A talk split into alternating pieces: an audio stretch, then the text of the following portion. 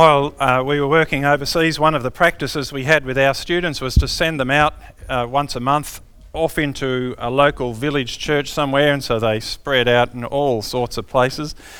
And then, typically, at the mid year kind of break in the uh, semester pattern, we would send them out for a whole week or 10 days or so out into the villages. But it happened in one year that that break fell during an election period. And election periods in other countries are nothing like election periods in our country. They're very unstable, um, and there's some significant risk of risk of violence and um, and all sorts of stuff. So we said, well, we can't send our 120 odd students out. What are we going to do? And so we racked our brains for a while, and it came kind of back to me because I was in charge of the academic program. And we decided to do some seminars with the students around uh, human relationships, particularly the sexual relationships. It's a topic that's not readily spoken about in some cultures, but these men and women were training to become pastors and teachers, and we needed to understand what does the Bible actually say on this topic. And so to address that, we enlisted the services of a Catholic nun who worked not too far from us, a lady by the name of Sister Rose. Now, you can probably imagine her if I describe her. She was absolutely a nun, you could tell. Do you want to know how you could tell? By the kind of clothes that she wore. She was a very diminutive kind of a woman, um, probably only came up to sort of mid height on me, but she was an absolute dynamo. And she said, Yeah, I'd love to come and talk to the students because she was working at the time uh, amongst HIV AIDS sufferers in a country that did not acknowledge HIV AIDS particularly well, nor have any real sense of what was going on in that space in terms of transmission or treatment or any of those kinds of things. And Sister Rose was undertaking some really significant ministry amongst men, particularly who were suffering with this rather insidious disease. And so she was keen to speak to the students to talk about the pastoral care aspects, but also the transmission aspects. And I can remember to this day as she stood in front of the auditorium filled with students and she said to them, Now, do you want me to kind of just go along the surface and just give you the lights, or do you want me to go deep? And you know, being um, bravado Melanesian men, mostly they said, Oh, we're educated, go deep, go deep. And she said, you, you asked for it. And she went deep. and I sat towards the back of the auditorium, listening, but also watching. Because as she went deep, she described in all sorts of graphic detail uh, methods of transmission. I reckon if the Pope had been there, he would have gone red, seriously, because she, she did not hold back. And you could see a lot of these guys, particularly, who are just wishing that the ground would open up and swallow them because it was deeply embarrassing for them in some senses and yet was so necessary to talk about those things. There are occasions where we come across stuff, even things in the church where we are a, little bit like some of those students, possibly. We just kind of wish the ground would open up and swallow us. And I introduce the um, passage today in this way because we come to a part of the book of Judges which is rarely preached, um, not well understood.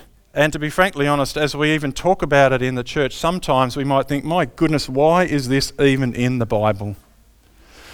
And if we've got a bit of a radar out thinking, well, if there's people here who are new to church, who've never been in church before, what are they going to be thinking about the scripture, about God, about the things that we talk about in church? Because as we come to Judges chapter 17, 18, 19, 20, 21, these last five chapters of Judges, there's some stuff in here that is very uh, difficult to talk about. And thankfully, Matt's doing the hard one next week. He's shaking his head already. Uh, my task today is relatively easy. But let me just give you a little bit of a handle on how we're going to approach it. Because these last few chapters, in some senses, are an epilogue to the book of Judges. Last week we finished talking about Samson. He was the last of the judges, and in a sense, the story of the judges has finished. What we see in these next few chapters, and this is the lens that we're going to use to look through, is a description by the narrator of what life was like in Israel when there was no king and when everyone did as they saw best in their own eyes. So just step back from the text for a second and think about that statement. What is life in Israel like when there is no king, when the people don't honour God as king, and when everyone does what is right in their own eyes? And the description of what takes place in these next few chapters is tawdry at best and distressing at worst. But it's in the Bible. And Paul did say to Timothy that all scripture is there for a reason. And so we're going to understand that even these passages have something to say to us over this uh, next couple of weeks. Today we're going to start uh, and have a look at two chapters, in fact, so I'm going to roll through uh, chapter 17 and chapter 18. Uh, it starts with the story of Micah's idols. Now, before we start reading, let me just say this is not the same Micah as the prophet Micah, okay? This is just a random Micah. Don't confuse those two. It's important that we don't, because this Micah, the Micah that we're going to hear about here today, uh, didn't kick many goals spiritually, let's just say. He's just a random Micah from the hill country of Ephraim. Now I'm going to read through the text. We'll chuck it up on the screen so that you've got it there uh, and make some comments as we go. Let's read through these first few verses. Now, a man named Micah from the hill country of Ephraim said to his mother, There's clearly some backstory here we can figure out. The 1100 shekels of silver that were taken from you and about which I heard you utter a curse, I have that silver with me. I took it his mother said, The Lord bless you, my son. When he returned the eleven hundreds of shekel, shekels of silver to his mother, she said, I solemnly consecrate my silver to the Lord for my son to make an image overlaid with silver. I will give it back to you. So after he returned the silver to his mother, she took 200 shekels of silver and gave them to a silversmith who used them to make an idol and it was put in Micah's house. Now you can see already, can't you? As I said a moment ago, we're having a snapshot here of life in Israel when there was no king, when God was not honoured as king, when people did whatever they liked. There's some problems, right? There's all sorts of problems. It'd be kind of fun to go through the text. One of the strategies we were taught when we were being taught how to preach was ask questions of the text. Now, what do we learn about Micah? He's a thief but he's also a very, uh, what would be the best way to describe him? Um, he's a superstitious thief too, because he stole the 1100 shekels of silver. That's worth around about $8,500 in today's money, by the way. He stole it, but he heard his mother utter a curse against the person who stole it. And he thought, oh my goodness, this is bad. I better do something about this. You know, he obviously believed uh, that the uh, curse that his mother uh, uttered would be effective. And so he decided the best course of uh, action was to return the loot. And look what happens when his thievery is confessed. Micah's mother didn't censure him. Uh, she did not rebuke him. She didn't ask him for repentance. Uh, she didn't say, You naughty boy. Uh, she just said, Oh, the Lord bless you, my son. Isn't it wonderful that you've brought the money back? No consequences, nothing, no punishment for his deception. And as I was reading that, I was thinking, you know, um, a condemning and a punishing parent can do a lot of harm to a child, but so can a parent who makes excuses for their children. A child who never has to face the consequences of their own choices is a child that never matures. And this little snapshot that we have here of the relationship between Micah and his mother actually goes a long way to explaining why Micah was the way he was. I think his mother has to take some responsibility. We don't know about his father, probably uh, no, not much better in that space. And so, any rate, as the story goes, the silver was returned, and uh, Micah's mother decided to dedicate it to the Lord. She made an image of God, an idol, which she proceeded to have made. And it's important to note, too, at this point, and this is really important as we think about this text Micah and her mother were not pagan worshippers. You know, when we think about people making idols, we immediately think of an idol of Baal or an idol of uh, Dagon, the god of the Philistines, or one of the Asherahs or something like that. This is a family who are nominally uh, worshippers of the Lord. And so, this idol that she is about to have uh, made is actually an image of the God of Israel.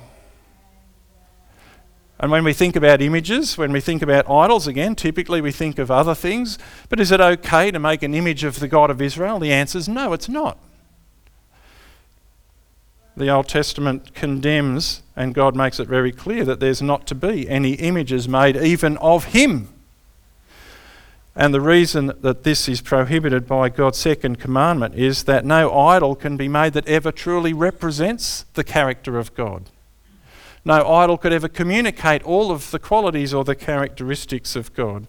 In fact, if you think about it, you know, if uh, an, an idol, let's just say if we um, made an idol of God that demonstrated his power, for instance, or his strength, a bull, let's just use that as an example it would communicate power and strength, but it actually doesn't communicate grace and love and mercy.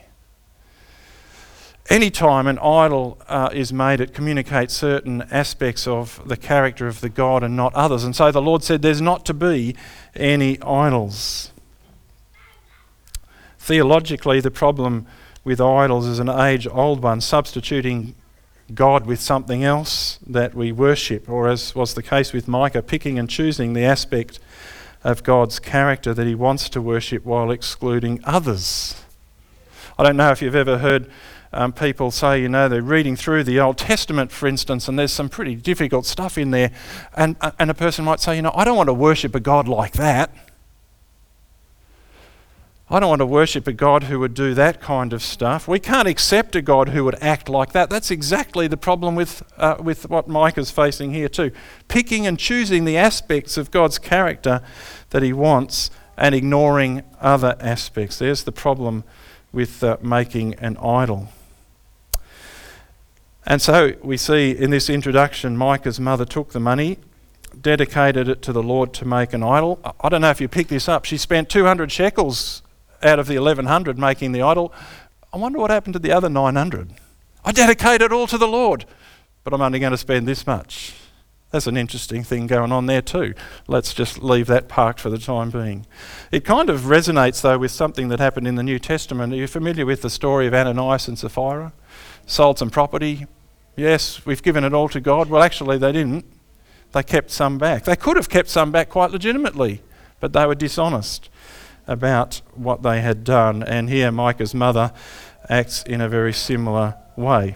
So you can see already, even just at the outset of this passage, things are not going well in Israel during this time. The religious life is active for sure. There are people interested in spirituality have a little bit of an eye to how this uh, relates to our day. People are hungry for spiritual things. People are interested in religion and faith, and so they will cherry pick and take what's good from here and somewhere from somewhere else and something else and kind of package it all together, meld it together into this conglomeration of stuff that works for me. And that's what Micah and his mother were doing. You can see how relevant the book of Judges is to our day just by that reflection, can't you? So let's read on. This is what happens next. Now, this man, Micah, had a shrine and he made an ephod that was a sort of a breastplate for discerning God's will and some household gods, and installed one of his sons as a priest. Again, there's a problem there because the priests were supposed to have come from the line of the Levites. Not anybody could be a priest. And the author again reminds us in those days Israel had no king, everyone did as they saw fit. And so Micah is absolutely shaping his religious life to suit himself. And the story continues. A young Levite from Bethlehem in Judah who had been living within the clan of Judah left that town in search of some other place to stay. On his way, he came to Micah's house in the hill country of Ephraim. And Micah asked him, Where are you from? I'm a Levite from Bethlehem in Judah, he said, and I'm looking for a place to say, stay. Now, without going into a great deal of um, detail around the geography or the theology, it's suffice to say the Levite's lost. He's lost geographically, he's in a place that he shouldn't be, and he's lost theologically. It's possible that because the religious life of Israel was in such tatters, the Levites, who were supposed to be supported by the people so that they could minister, were not being supported. And so this guy said, Well, I'm just going to have to find somewhere else to earn an income. I'm going to have to find some other way of uh, supporting myself. And what do you know? He stumbles across Micah, and then Micah said to him, Micah, who is one who sees an opportunity, Live with me and be my father and priest, and I'll give you ten shekels of silver a year, your clothes and your food. So the Levite agreed to live with him, and the young man became like one of his sons to him. Then Micah installed the Levite, and the young man became his priest and lived in his house. And Micah said, Now I know the Lord will be good to me, since this Levite has become my priest. You see the spiral, downward spiral is happening here? Micah's a great proponent of do it yourself religion. And he's organising his religious world around uh, himself. His statement there in verse 13 is very telling, where he says, Now I know the Lord will be good to me. In other words, I've lined up all the ducks, I've got everything I want, I've got the ephod, I've got the idols, I've even got my own priest, everything will be good. God will have to do this for me now, right? The Lord will be good to me. The purpose of his religious efforts were at last clear. He wanted to get access to God and get God to do whatever he wanted. But here's a question worth reflecting on, and this is for you. Is it worth worshipping a God who will do whatever you want? Is it actually worth worshipping a God who will do whatever you want? A God who can be manipulated, a God who is kind of at your beck and call? Is it worth having a God like that? And yet, man made religion does just that. The tragedy of man made religion, whenever we shape God to suit our purposes, is that it always reduces God to somebody who can be controlled, someone that you can get what you want from. Man made religion, that which we see demonstrated here by Micah, actually makes God controllable. He will answer our questions, He will do whatever we want. And you'd have to ask the question what's the point of worshipping a God who's smaller than you are? If you can control God, who's actually in charge here? And the question that we ought to throw at Micah is this one um, What's the point of worshipping a God who can be stolen from you? Because if you read on in the text, you'll find that later on, some others come along and nick off with his God. And Micah's left going, My goodness, I've got nothing left. One of the questions that um, I get asked from time to time, normally by people outside the church, is this one Are you a religious person? Sometimes on forms I have to put down, um, you know, what my vocation is. And typically um, you tick the box minister of religion. But I rarely say, yes, I'm a religious person. Because at its core, religion is all about the search for God. And guess what? He found us we don't have to do religion anymore. And there's a very big difference between uh, man made religion, the idea of shaping God and doing all of these rituals so that God will do what we want, and the kind of faith that the gospel speaks about. You see, gospel faith, gospel faith that's centered on Jesus, is uh, in deep contrast uh, to these things that we see Micah doing. Gospel faith invites us into a relationship with a real, big, but dangerous God. Have you ever thought about God as a dangerous God? We never know for sure what He might do. We can look back and we can see from history some of the things He has done. We know from experience what He is doing. But He's in some senses unpredictable. He's not a controllable God. And that makes Him worthy of worship, doesn't it? Because He's bigger than us. Gospel faith invites us into an experience of love that we can't begin to measure. It's beyond words the way that God loves us. He's not controlled in that space, it's an abundant, flowing, free, expansive love. Gospel faith invites us to uh, worship a God who lifts from us guilt. You can do all sorts of stuff with guilt, I've decided. You can kind of ignore it or plaster over it but inevitably it poisons you if you don't deal with it. But God actually says, I will take that guilt. I will relieve you of that guilt. Gospel faith actually gives us freedom from guilt. Gospel faith brings us into submission to a God who does justice in a way that induces godly fear, the very best kind of fear. It's a faith that invites us to experience liberation from the power of sin. It's a faith that invites us to experience God's righteousness as He imparts that on us and gives that to us freely so that when God looks at us, He doesn't see our sinfulness, but He sees the righteousness of Christ at work in us. Gospel faith invites us into a relationship with the life and activity of God's Holy Spirit, changing us to be the people that He wants us to be, enjoying the blessings of living and walking according to the purposes that He's created us for. And the tragedy of man made religion the religion that we're looking at here with Micah is that it always reduces God from this expansive, unpredictable, dangerous God down to someone who can be controlled and who will do certain things in certain contexts, in certain ways.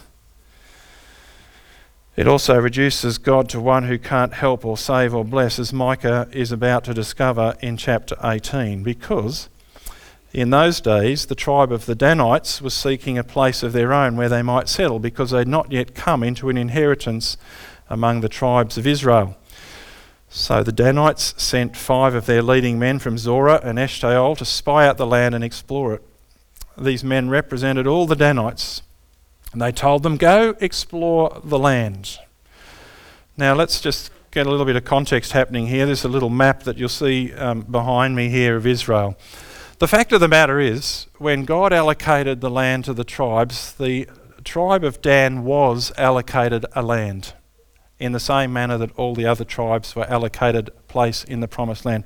You can actually see uh, just here where the little red dot is, there between the coast and Ephraim was the area that Dan was to be in. Just curiously, too, in the context of this story, not all that far from the land of the Philistines, which you can see here, and Gaza that we were talking about last week, where Samson went down, and you know what Samson did down there. We don't need to say that again.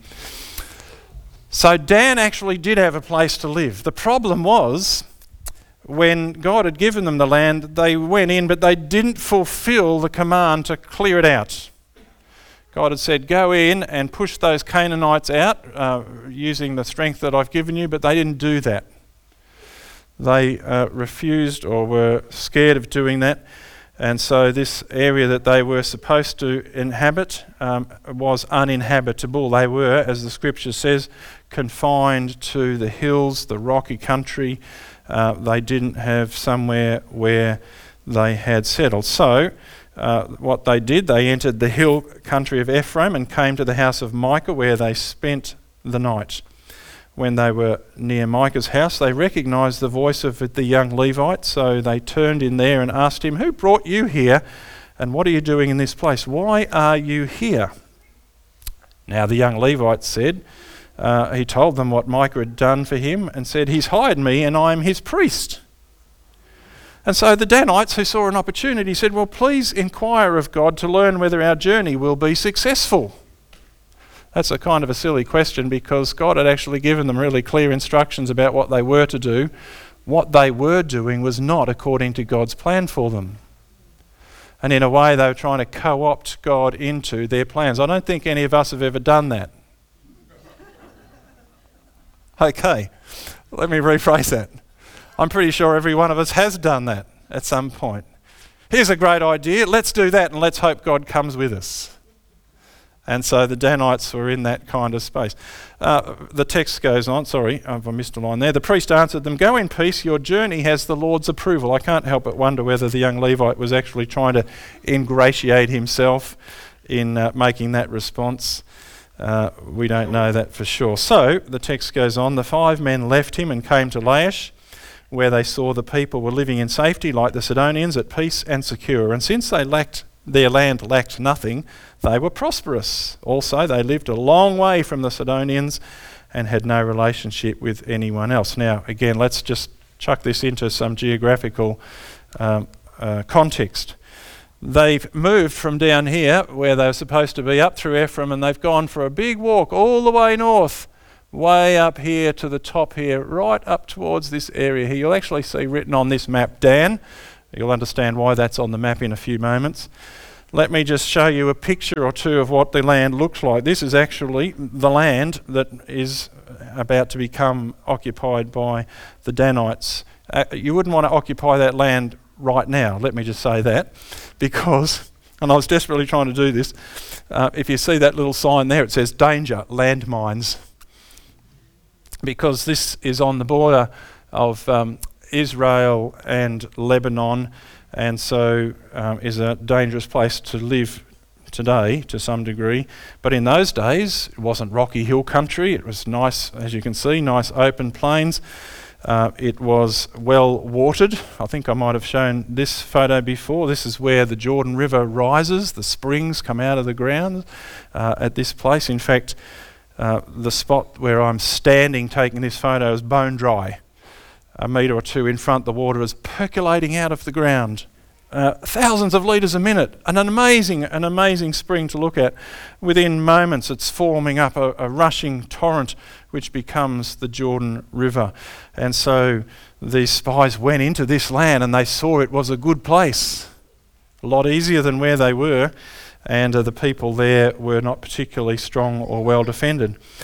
And so, uh, when they returned to Zorah and Eshtaol, their fellow Danites asked them, How did you find things? And they answered, Come on, let's attack them. We've seen the land and it's very good. Aren't you going to do something? Don't hesitate to go there and take it over. When you get there, you will find an unsuspecting people and a spacious land that God has put into your hands, a land that lacks nothing whatever. And so the story goes on. The 600 men of the Danites, armed for battle, set out from Zorah and Eshtaol. On their way, they set up camp near Kiriath Jearim in Judah. This is why the place west of Kiriath Jearim is called Mahaneh Dan to this day. From there, they went on to the hill country of Ephraim and came to Micah's house. Now, you get a sense things are going to get a little bit interesting from here on. They've just turned up, 600 of them, at Micah's house. Then the five men who had spied out the land of Laish said to their fellow Danites, Do you know that one of these houses has an ephod and some household gods and an image overlaid with silver? Now you know what to do. So they turned in there and went to the house of the young Levite at Micah's place and greeted him. The 600 Danites, armed for battle, stood at the entrance of the gate. The five men who had spied out the land went inside and took the idol, the ephod, and the household gods, while the priest and the 600 armed men stood at the entrance of the gate. It's a great image, isn't it? You get this picture of the five going in while 600 kind of just stood out there with their spears or their whatever weapons they had. I always think machetes, but that's probably not what they had. You know, just tapping them quietly, just just a sort of a veiled threat here. 600 of them standing there. Who's going to argue with 600 armed men? Not me. When the five men went in to Micah's house and took the idol, the ephod, and the household gods, the priest said to them, What are you doing? And they answered him, Be quiet, don't say a word. Come with us and be our father and priest. Isn't it better that you serve a tribe and a clan in Israel as priest rather than just one man's household? The priest was very pleased. He took the ephod and the household gods, the idols, and went along with the people, putting their little children and livestock and possessions in front of them. And they turned away and left. Now, just when you thought the story couldn't get any worse, it has because the Levite has obviously decided much better to serve more people than less people. And he was not the only one. Micah, Micah was not the only one manufacturing religion to suit, so were the Danites. They'd found a good land to live in, one that they didn't have to fight too hard to take, one that they could take by their own strength. They only had to do a kind of a cursory reference to God. They had kind of sanctified it by getting a blessing along the way. Uh, and they're on a roll. What better now as we go to take our own priest? Let's do that, they said, and so they did. What's rather interesting, actually, from a historical perspective, is that what they set up there in Dan, and this is a replica of the shrine that was built up there, not at this time, but a little bit later on.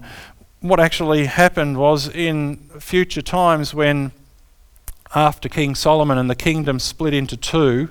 You remember the south Judah, the north, Israel. Dan became the focus of the north, the worship centre for those who are in the north. This shrine became a real thorn in the side for the people of Israel. It was not where God said they should worship. They went up there and set that up. God said you should gather in one place. Shiloh it was at this time. And uh, they didn't. They decided to truck their religion up there to suit themselves. This shrine was set up at Laish, or Dan as it has been renamed, and, and we'll see that later in the text. But as far as the Levite was concerned, what a promotion. You've got to feel good about that, wouldn't you, if you were the Levite? I mean, let's, let's think about this in terms of our context. He's been doing three days a week at Corryong, and suddenly the BUV says, Won't you be our Director of Ministries? And he says, Of course I will. Who would knock that opportunity back? He's gone from serving one household to a whole tribe. Fantastic. What a blessing for him. But at what cost?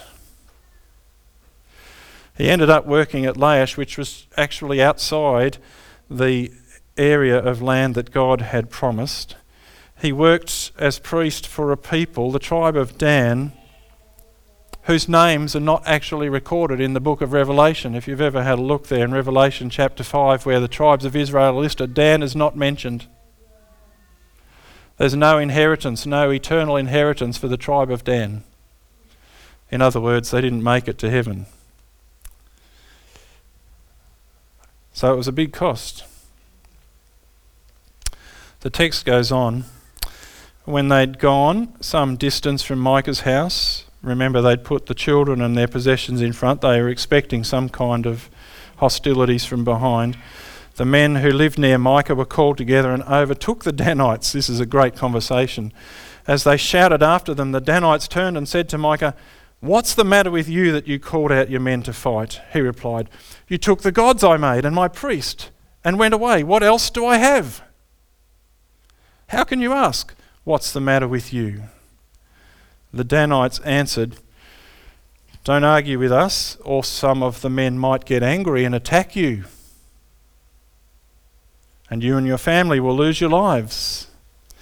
So the Danites went their way, and Micah, seeing that they were too strong for him, turned around and went back home.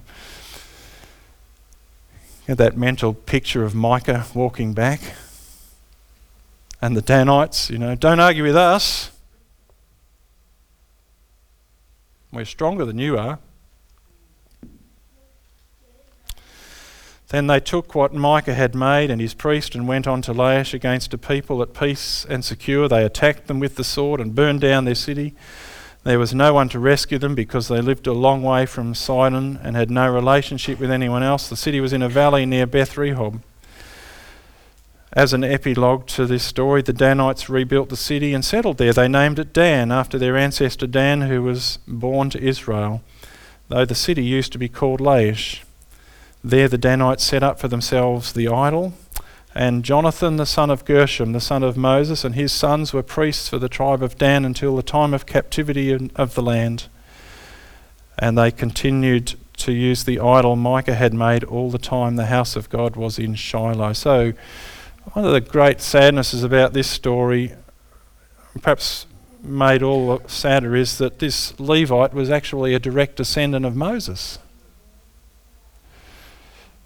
The text suggests perhaps a grandson or, or close enough to a grandson, a great grandson perhaps. And in some ways, the author of this passage is saying, look at, look at the mess that's created when you decide to do religion for yourself. Look at the mess that's created in the land. This is kind of foreshadowing the division of the kingdom and all of the things that goes with that. It's a sorry story. And there's plenty of applications that we could make from the text, but let me just make a couple of observations that you might want to reflect on. As I've already noted, the problem, the problem that we see in this text is not idol worship in the sense of worship of other gods. It's actually the corrupt worship of the Lord. And it's important to keep that in mind as we think about some applications. Because one of the most pervasive corruptions of our faith a corruption that we see in the time of Micah and, and exercised by the tribe of Dan is what I might call uh, the privatisation of religion. Have you ever thought about this as a problem? You know, we live in uh, the affluent West where we own stuff, where we think about things from an individual uh, perspective, where our foundation for considering the world around us is very much about me, my needs, my individual kind of posture. And we carry that into our worship and our religion too, where church becomes all about me and my needs. I remember a few years ago I was doing a funeral for somebody who, so far as I know, had only darkened the doors of the church twice in his life.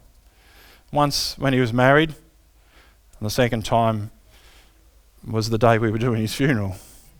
But someone in the family said to me, Oh, John was a good man. He had a very private faith. I kind of want to ask the question what do you mean, private faith? What's a private faith? I don't get private faith. Where do we see private faith in the New Testament? You have a look at the New Church, uh, the New Testament church. They didn't say, "Oh, wonderful blessing! Thank you, Jesus, for saving me. Now I'm going to hold it to myself." There was nothing private about that. It was out there faith. It was public faith, but more, more particularly, it was not faith, and ours is not a faith that we hold to ourselves. We celebrate what Jesus has done for us. Jesus invites us into, and here's some language that you'll be familiar with, uh, into a personal relationship, which is true, but it's a personal relationship which is to be lived out in community. It's not for us to hold on and say, oh, it's just you and me, Jesus, that's it. It's you and me, Jesus, and everyone who's here today. It's you and me, Jesus, and everyone who acknowledges Jesus Christ as Lord. One of the blind spots I think we have in the West is that idea that everything is, you know, individual, private. It's all about my needs, whether it's how I express my faith in worship. You know, I don't like certain songs, so I don't sing them, or whatever it might be. It's all about me. Or I don't particularly like this church, so it's easy. I can just go and do another one over the road. There's how many churches in Albury Wodonga? Goodness me, plenty of choices. And if I don't like this one, I'll go to that one, or whatever it might be. We've bought into that kind of convenience store idea that if I can't get it here, I'll get it there. It's all about my needs. That's one of the temptations of our age. And I've thought about this a little bit through the week. One of the challenges, I guess, post COVID, and it would be lovely to talk about this too, is the whole online church experience. What does that do in terms of contributing to the privatisation of faith? Now, I know there's, there's a good number of folks who are uh, watching our services regularly for very good reasons, uh, not able to be here because of health, family, distance, all sorts of things, and we acknowledge that. But broadly, one of the reflections that a number of pastors have made in this space is there's a number of people who just, it's easier just to sit at home and watch on telly and not have to engage with others and not have to be present with others for whatever reason. I don't have to put up with that person who sings out of tune or whatever it might be. It's comfortable. I can just wear my moccasins in front of the telly. Now, I'm not criticizing anyone in that space, just throwing that question. What, is, what does it mean in this age for the church as we think about corporate faith? Faith that's not just for us to manipulate and manage and shape as we see here in this passage.